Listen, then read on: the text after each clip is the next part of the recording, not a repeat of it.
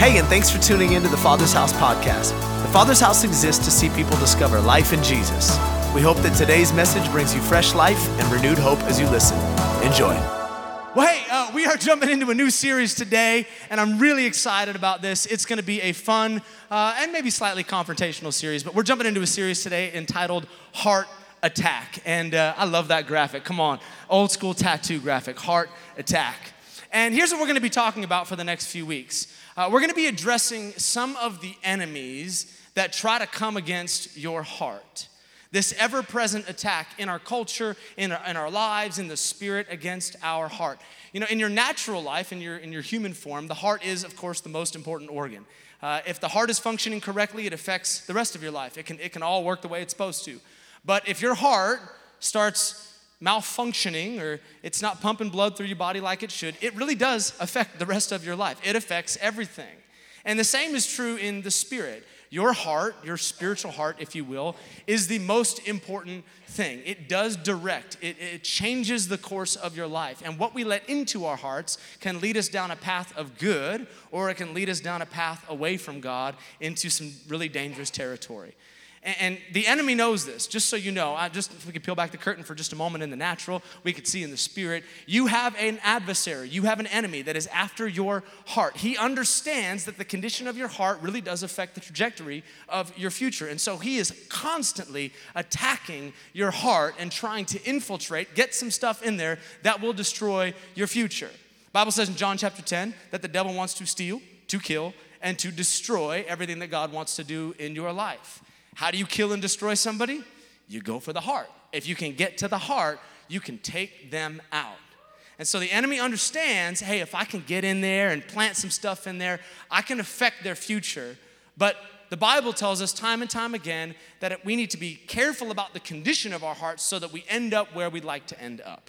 And so, our key verse uh, as we go through this series is going to be in Proverbs chapter 4, verse 23, a very famous scripture in the Bible. You've probably heard it before, but if you haven't, I want to encourage you to memorize it. And here's what it says It says, Guard your heart above all else, for it determines the course of your life. Can we read that out together this morning? Let's do it. Guard your heart above all else, for it determines the course of life. Above all else. Someone say, above all else. Oh, come on, say it like you mean it today. There we go. Come on, it's my church. That's fun. Okay. Above all else, this is the most important thing. More important than church attendance, which is great. Glad you're here. More important that you check the boxes and you read through the, the one year Bible and the, and the Life YouVersion plan or whatever. Like, this is the most important thing. Make sure that your heart is guarded because if it's not, it's going to lead you down a path of destruction. This is, this is, this is top priority for believers. And so here's what I'd like to do in, in, in the coming weeks um, I'm gonna be your, your heart doctor, I'm gonna be your spiritual cardiologist. And I wanna, I wanna look if, to see if there's some stuff that has maybe gotten into our hearts that doesn't belong there.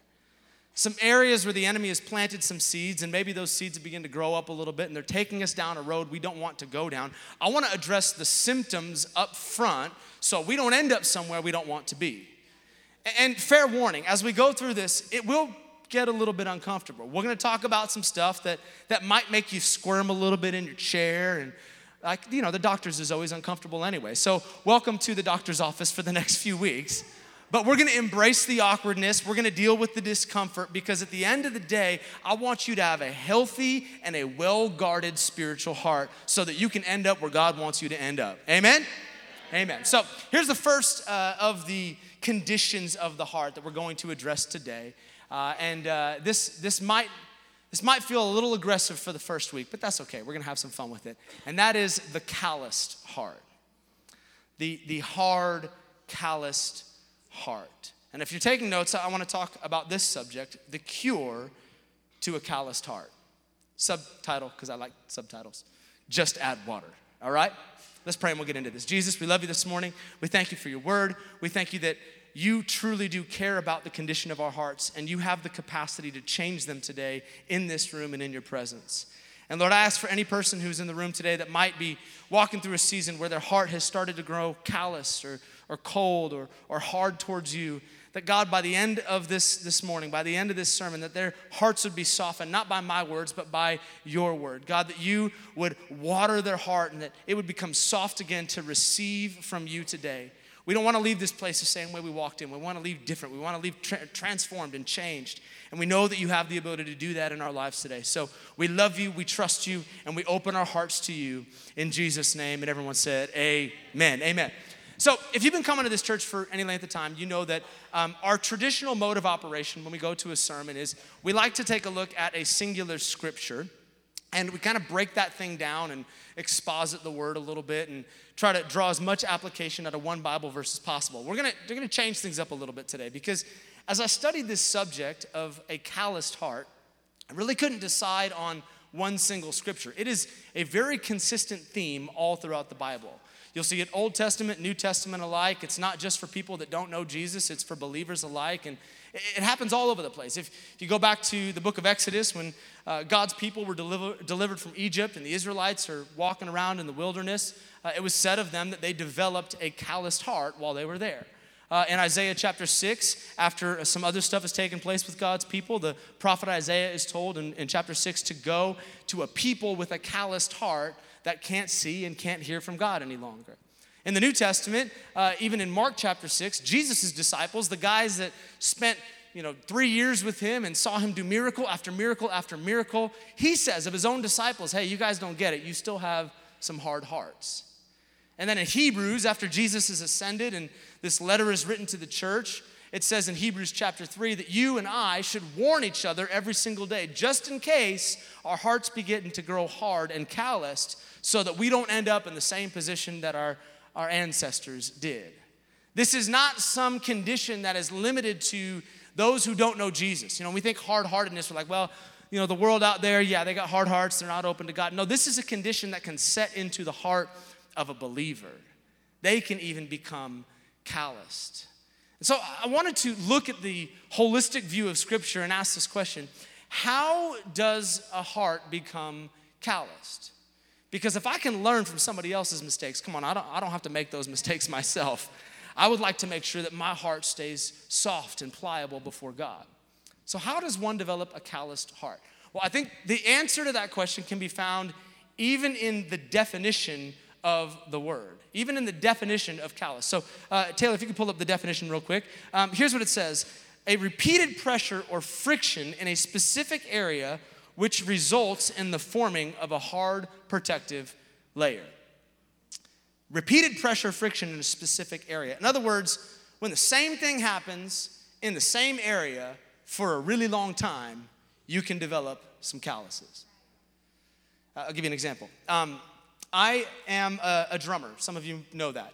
Uh, a retired, semi retired drummer. I don't play very much anymore.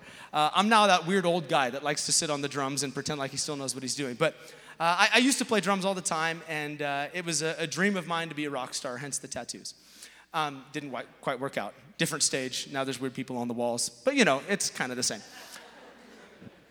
But uh, when I was 12 years old, I was playing guitar, and um, my guitar teacher told me one day, "Hey, you're not really good at this." And I'm like, "Oh, thanks." Uh, and he's like, "You should you should consider playing drums. You're pretty good at the rhythm side of things, but you can't quite get the you know the, the, the chords on the guitar." And I'm like, "Okay." So I picked up some drumsticks, and I fell in love with this instrument. I loved it. It was loud, it was cool, and most importantly, it was a very dominant instrument. I liked being the dominant guy in the band. You might think that the vocalist up here has all the control. No, no, no, no, no. If the drummer decides that they're gonna stop playing or play a little bit faster or play a little bit slower, come on, how many musicians know that the drummer is in control of everything? Yeah, that's right, okay. And I liked that. I liked being, I'm much more mature now. I don't care about that stuff anymore. Um, anyway, uh, but I loved, I loved playing the drums. And I think if you do the math now, from the time that I was 12, I've been playing drums for just about 25 years at this point. 25 years I've, I've been a drummer.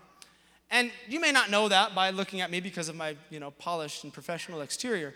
Um, but if we got close and you maybe looked at my hands, you'd be able to tell pretty quickly, oh, yeah, you are a drummer. Why? Because after 25 years doing the same thing in the same area of my hand for a really long time, I've developed some pretty serious calluses on my hand. And, you know, my wife might point them out occasionally, or my kids, like, Dad, your hands are rough. But, you know, most anybody wouldn't notice it. It's, it's just sort of there. In fact, I don't even notice it any longer. I just have sort of gone through life with these calluses, not really allowing them to affect anything that I do. They're just part of who I am. And I think that that is exactly how a calloused heart begins to work. Where we, we do the same thing in a certain area of life over and over and over again for a really long period of time. And we begin to develop these, these calluses on our heart that we don't even realize are there. These areas where, you know, God tries to speak or God tries to move and we just don't feel anything. It's like, you know, lead. And, and he can't get through because we've just grown cold and calloused in our hearts.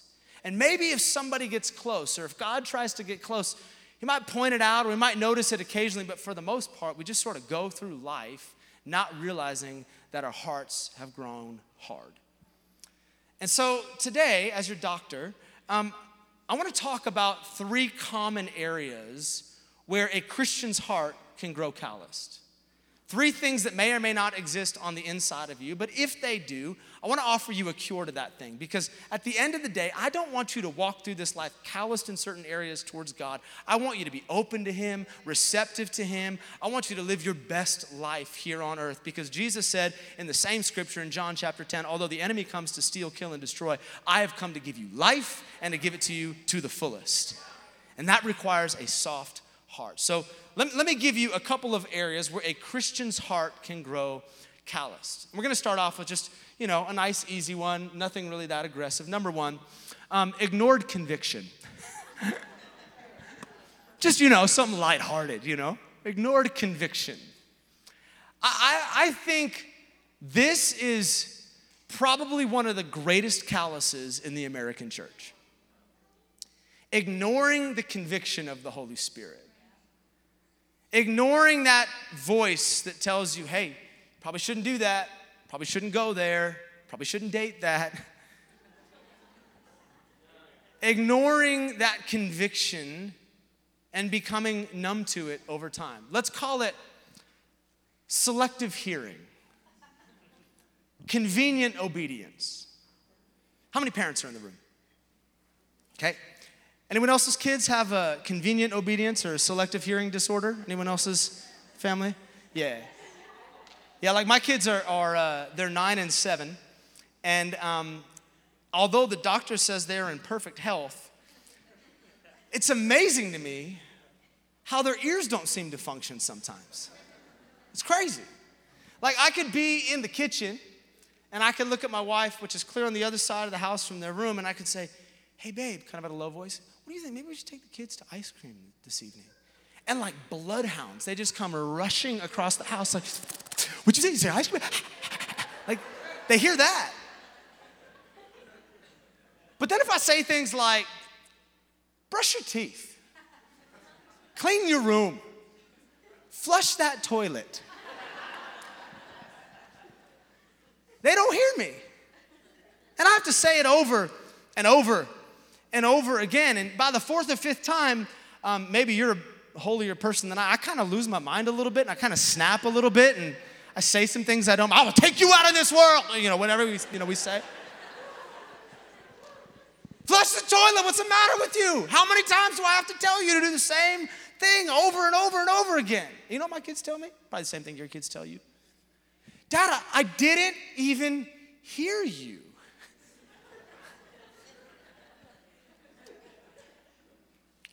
You didn't hear me.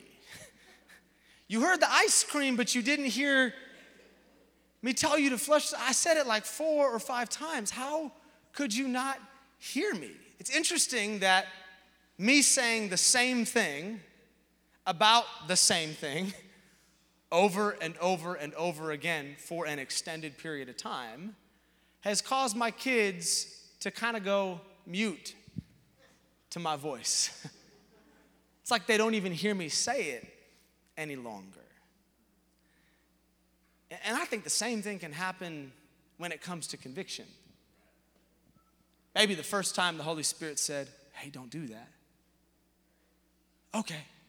But then maybe you ignored it once or twice or 10 times. And it's like you don't even hear him any longer.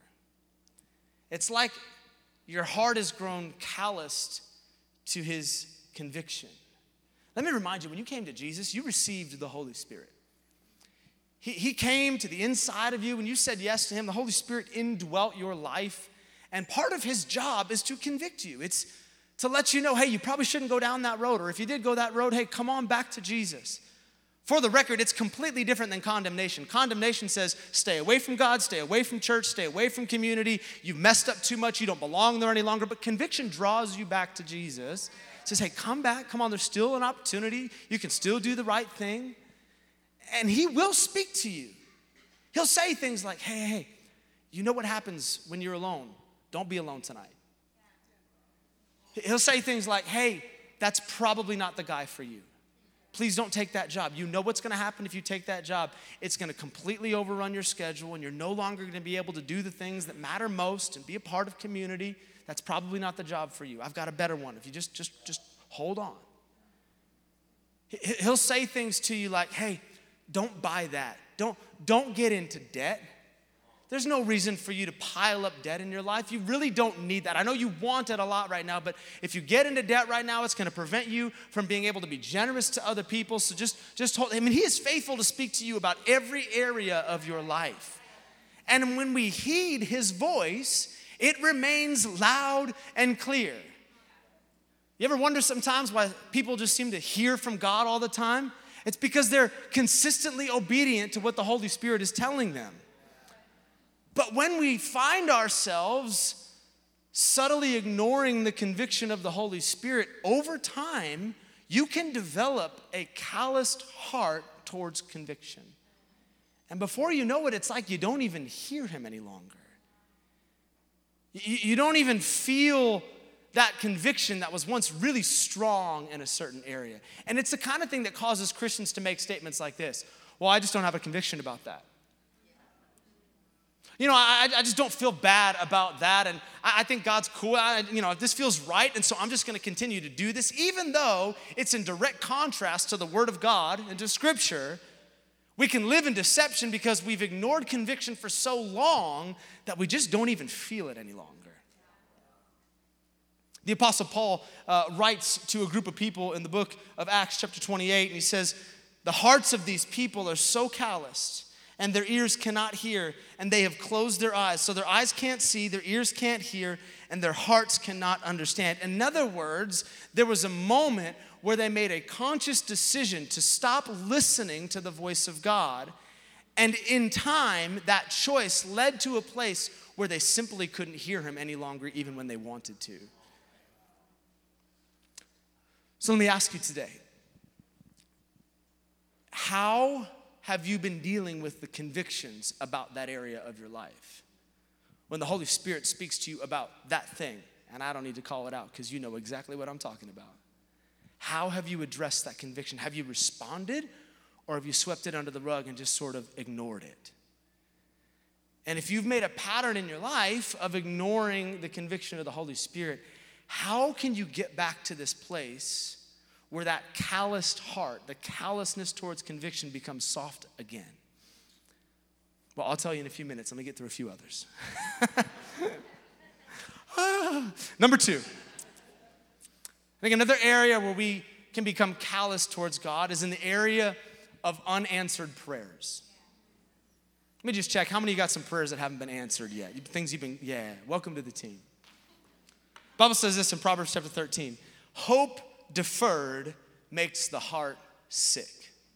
I think we've all felt that at some level in our lives. Something that we hoped for and that we believed for and that we declared and decreed in the Spirit, and then it didn't happen. Isn't it amazing how prayers change over time? You know, the first time you pray for something, you slide that job application in there, or you know, you put your, your profile up on Christian Mingle. You're like, I declare and I decree. Everyone gets a southern accent when they do it too, right? I declare and decree. This is gonna be my year of favor. Hallelujah. And yeah, God. Like, just, just pray with all the faith in the world and like walking around your bedroom. My husband is coming in Jesus' name. He is tall, dark, handsome, and wealthy. Hallelujah. Like,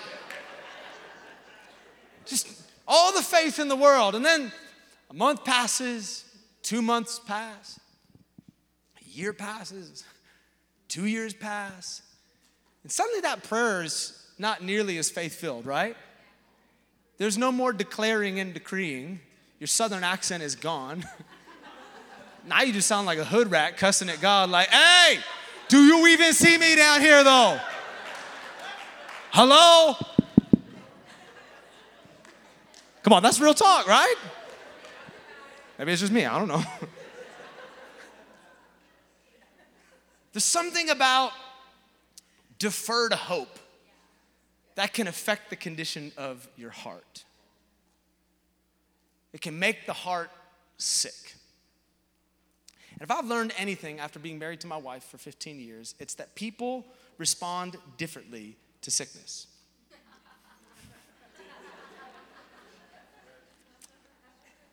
There's two different types of people in the room. There's the people that when you get sick, you just want to like some people around you. Because you don't care about their health at all whether or not they get what you got. You're just like hold me cuddle me sit with me on the couch. I'm sick. I don't feel good. Ah, give me a blanket And then there's the rest of us that are normal and humane and care about other people around us. And I'm like, hey, I'm sick. I'm gonna be alone by myself in a dark room. Sickness is just weakness leaving my body. I'm gonna handle this. I don't need nobody. Just let me be by myself. Like, okay, how many of you are like are like that person? Okay, my people. That's right. Yeah. I've gotten in trouble a number of times as a husband over the last 15 years for lacking compassion in the area of sickness. Like this morning, real talk. This morning, uh, we got a phone call from my mother in law, and my kids stayed the night at their house uh, spontaneously last night. And apparently, my oldest daughter developed the flu while she was there. And my, we got a phone call at like 5:30 this morning. My mother-in-law was telling us that my daughter was throwing up all night, and this was my wife's response. She's like, "Oh my gosh, I just feel so bad. I'm just not there with her." And I'm like.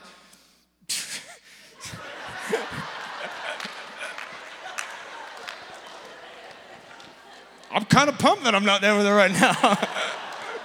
Someone else clean that up. Hallelujah. All right. Like if I'm sick, I just want to be by myself. Like I don't want to be around anybody. I'm going to handle this all on my own. And sadly, when it comes to deferred hope, unanswered prayers, I think a lot of you guys are like me.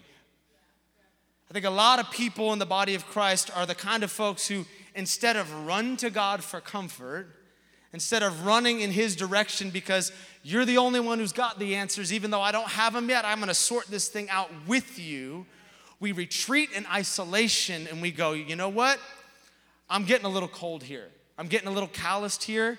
I'm not going to pray for that anymore because I'm tired of being let down. I'm tired of not seeing breakthrough. I'm tired of the door not opening. So just let me get alone by myself in the spirit. I'll, I'll, sit in a dark room in my pajamas and I'll watch Netflix. And if this thing breaks, great. But if not, this is where you can find me all by myself with an unanswered prayer, deferred hope, calloused heart. And, and listen, if you, if you are there today, if you find yourself in a season where your heart is starting to go, grow cold because God hasn't quite answered that prayer yet. I understand, and I don't want to make light of this, and I don't want to be insensitive. I get it. There's some things I've been crying out for for a long time. Our friends Hillary and Rich, who were here last weekend, they've been praying for their baby girl for a long time, and they haven't seen breakthrough yet. They're walking through it. I know what it's like to pray that God would open up the womb and that you would be able to have a child. And we cried out for a kid for years while all of our friends around us seemed to get pregnant, whether they liked it or not, or whether they wanted it or not. And meanwhile, we're like contending, God, would you just let us have a baby? I don't understand why you're withholding from us. And I know what it's like to feel your heart begin to distance itself from God and grow calloused and grow cold because it feels like He doesn't even hear your prayers. I get it. But listen, you cannot stay there. You cannot stay in that place where you distance yourself from Him while you try to sort it out on your own. It is a dangerous place to live. Proverbs 4:23 said guard your heart above all else because it will determine the course of your life. When disappointment gets into your heart, rest assured it will lead you somewhere. Disappointment will lead you to doubt, and you'll begin to wonder whether God even cares about you at all. And that doubt, if it's not dealt with, it will lead you to a place of spiritual death. So we have got to hedge that thing off. We've got to get ahead of that thing. And we need to understand before our heart grows hard how to keep it soft, even in the midst of unanswered prayers. So, how do you do that? I'll tell you in just a minute. Last one. it's kind of fun. Cliffhanger. Last one. I think this is a huge one. The last two were a little more subtle. This one's a bit more overt. The area of missed opportunities. Doors we never walked through, opportunities we never laid hold of. There's um, this interesting word that shows up all throughout the, the New Testament, and particularly in the area of Jesus' ministry while he's on the planet for three years. And it's the word that shows up when Jesus looks at a crowd of people that have come to hear him and receive healing, and they haven't eaten for three days, and he looks at them and he knows he can do something about it.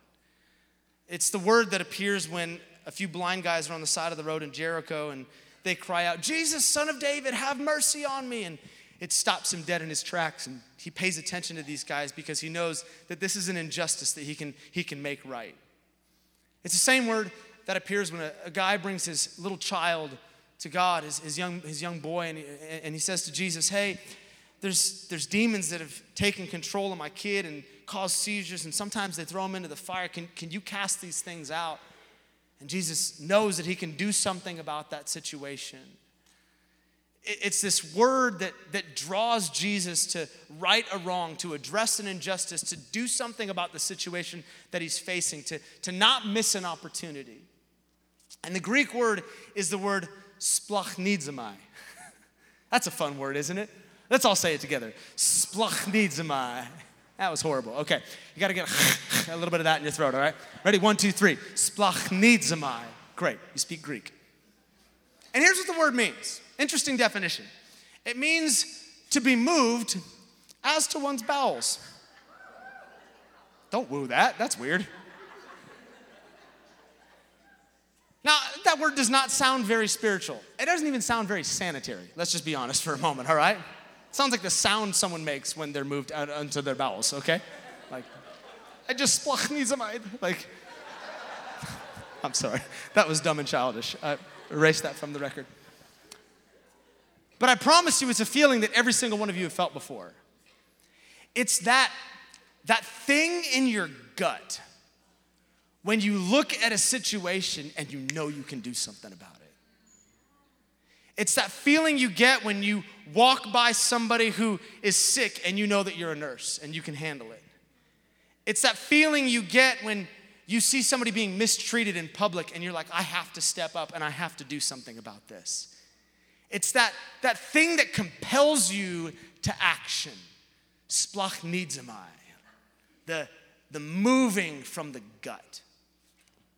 I remember years ago, um, my pastor and I, we were on a trip to the Philippines and we were teaching at this leadership conference. And um, we were there for a week or eight days or something like that. And um, I remember that our location was uh, somewhat remote in the Philippines, and so we had to catch a lot of connecting flights to get to where we were going.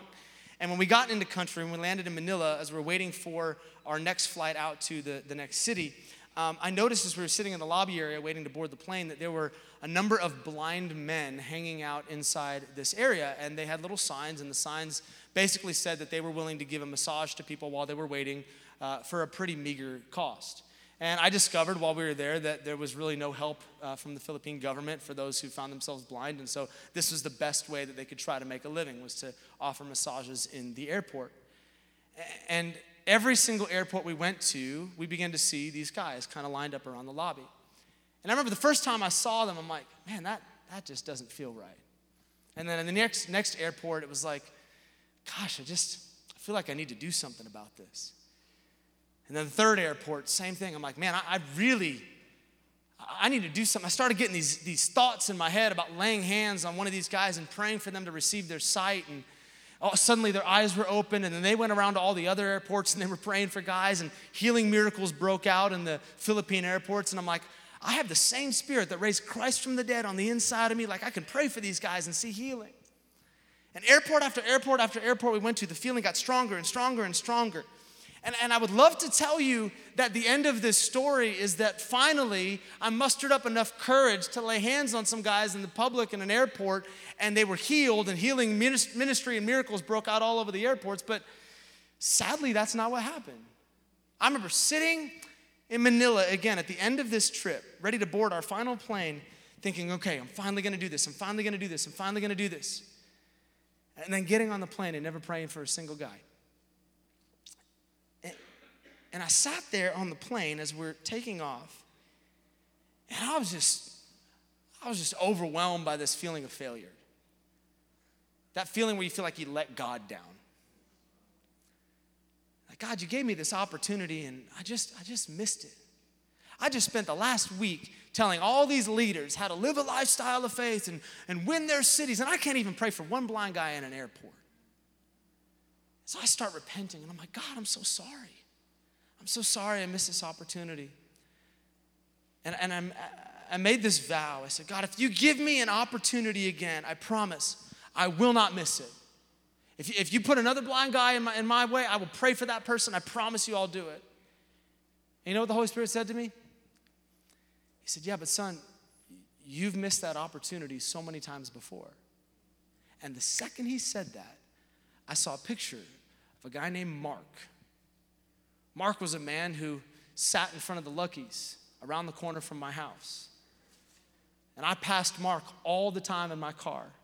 I walked by Mark hundreds of times on my way into the grocery store. And Mark was a blind guy that sat outside of Lucky's with a little sign saying, If you got any spare change, I'll take it. I never prayed for Mark. Never allowed Mark to interrupt my life. Never gave five bucks to Mark. And immediately this, this myriad of missed opportunities just began to flash through my mind. And I'm crying on the plane. People are looking at me like, what's wrong with this white guy? I don't understand. I said, I'm not white. Um,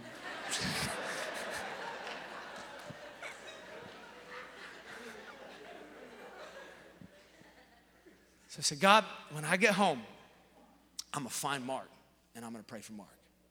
Problem was, I hadn't seen Mark in months because he hadn't been around the corner from my house any longer. So plane lands and I get back into town and go to the bank and I grab some money and I start hunting around the city for Mark. I'm driving from every grocery store I can think of, trying to find out where this guy's at. And finally, I find him in front of a Safeway. So I parked the car and I probably startled him because I was really excited. I'm like, this is it. I said, hey, Mark, God's been putting you on my, on my mind a lot, and I'd like to pray for you if that's all right. I've got some money for you, and here you go, but I want to pray that God would restore your sight. He's like, okay.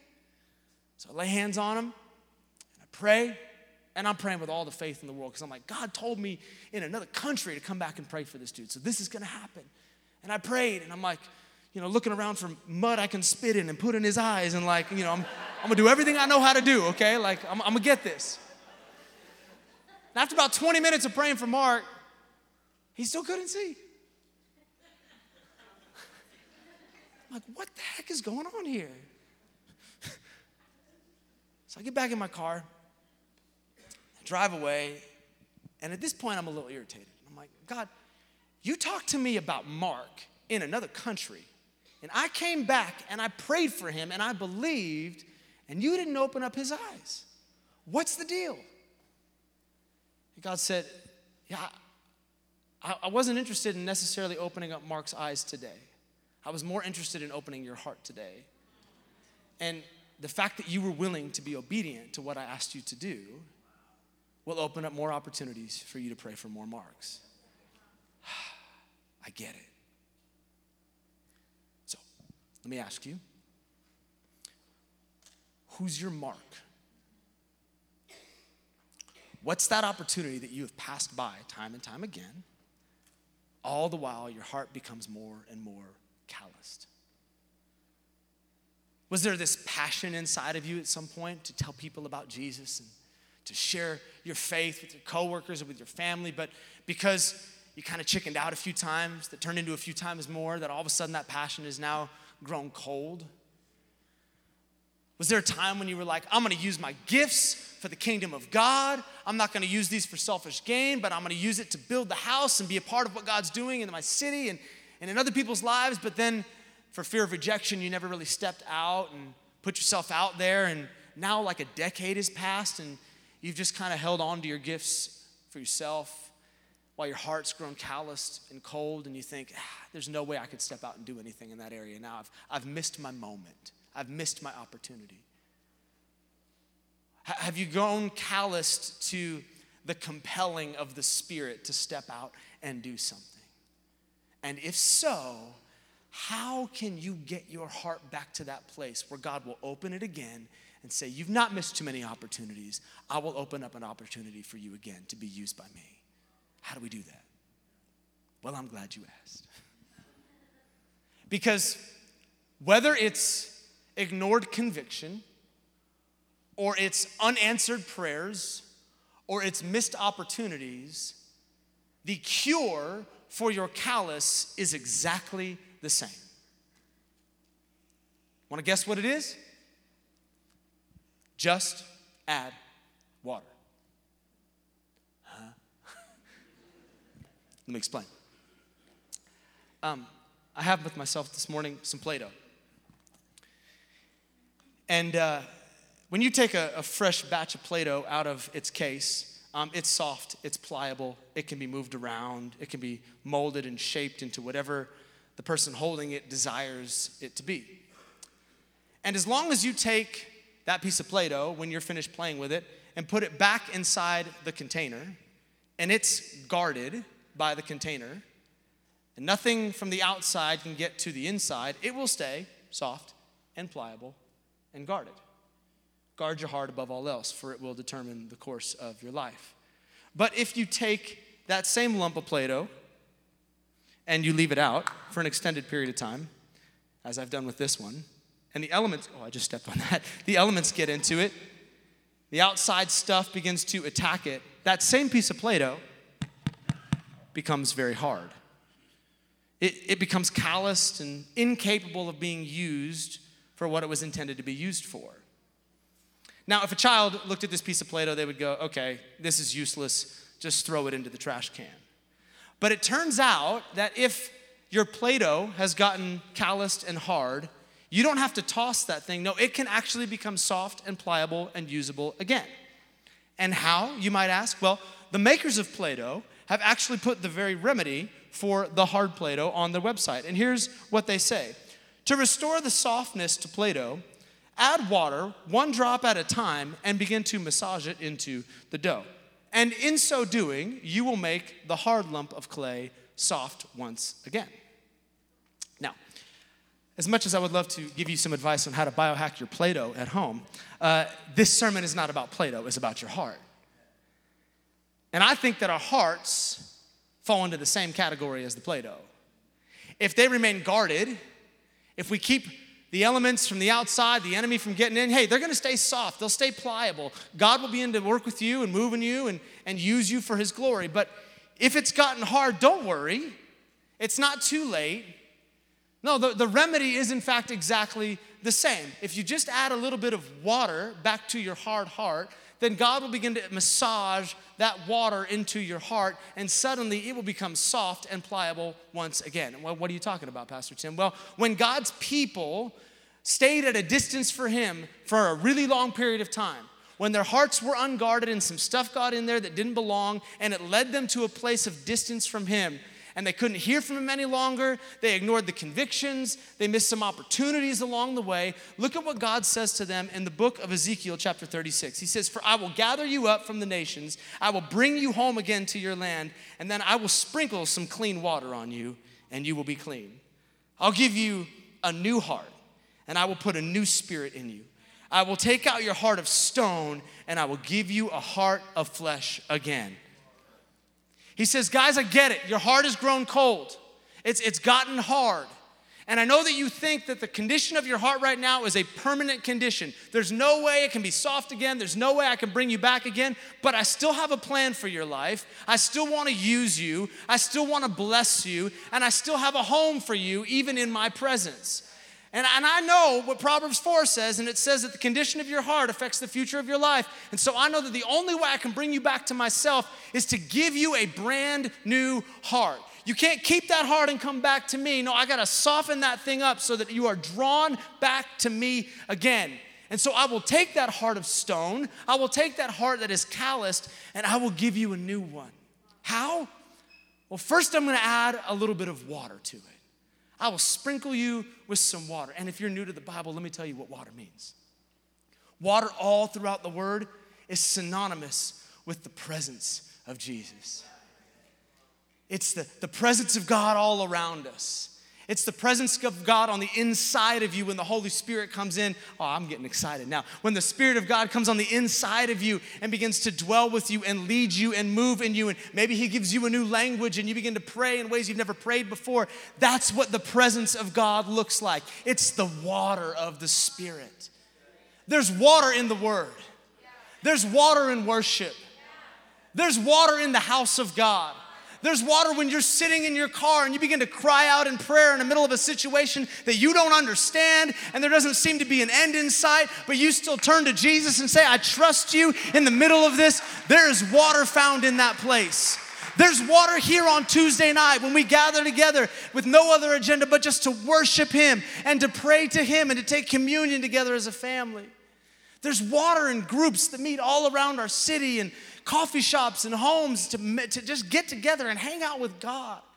There's water time and time again if we'll simply just open ourselves up to it and drop by drop by drop. He'll begin to put those things in our heart and massage out the hard areas so that you're not callous to Him any longer. I know that doesn't sound very complicated, but thank God the gospel is not complicated. That the simplicity of just coming back to the Word and coming back to prayer and being in the house and worshiping Him, He begins to pour water on us so that we can be soft and pliable and used once again for His glory. So, the cure today for a calloused heart is simple get around Jesus, get close to Him again. Let Him deal with the callousness of your heart and I promise you, it'll get soft. Conviction will come back. Opportunities will present themselves again. And your prayer will change. And even if you don't see the answer yet, you'll be like Abraham, where it says in Hebrews, even though he waited, his faith only grew stronger in the wait. Just add some water. Amen. Hey, thanks for taking the time to listen to the Father's House podcast. We hope it helped you wherever you're at in your journey. And listen, we want to pray with you if you're going through something right now that's difficult. You can go to our website, tfh.church, and click on the prayer and praise link and tell us how to join you in prayer. Until next time, be blessed.